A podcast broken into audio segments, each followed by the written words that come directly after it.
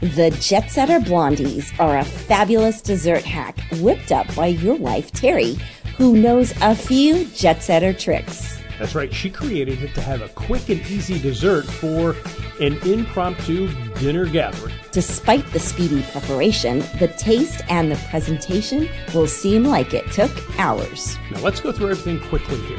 First, preheat your oven at 350 degrees. Next, gather these ingredients that are typical staples in most kitchens. Take a full bag of the Betty Crocker oatmeal chocolate chip cookie mix. Drop it in a mixing bowl, then add about a third of a bag of butterscotch flavored morsels. Now take a stick of butter, melt it first, then pour it in. Next, crack in an egg and then mix it all together. Grab an 8x8 square pan and spray some oil in it. Then dump the well mixed batter into the pan. Bake in the oven at 350 degrees for 16 minutes.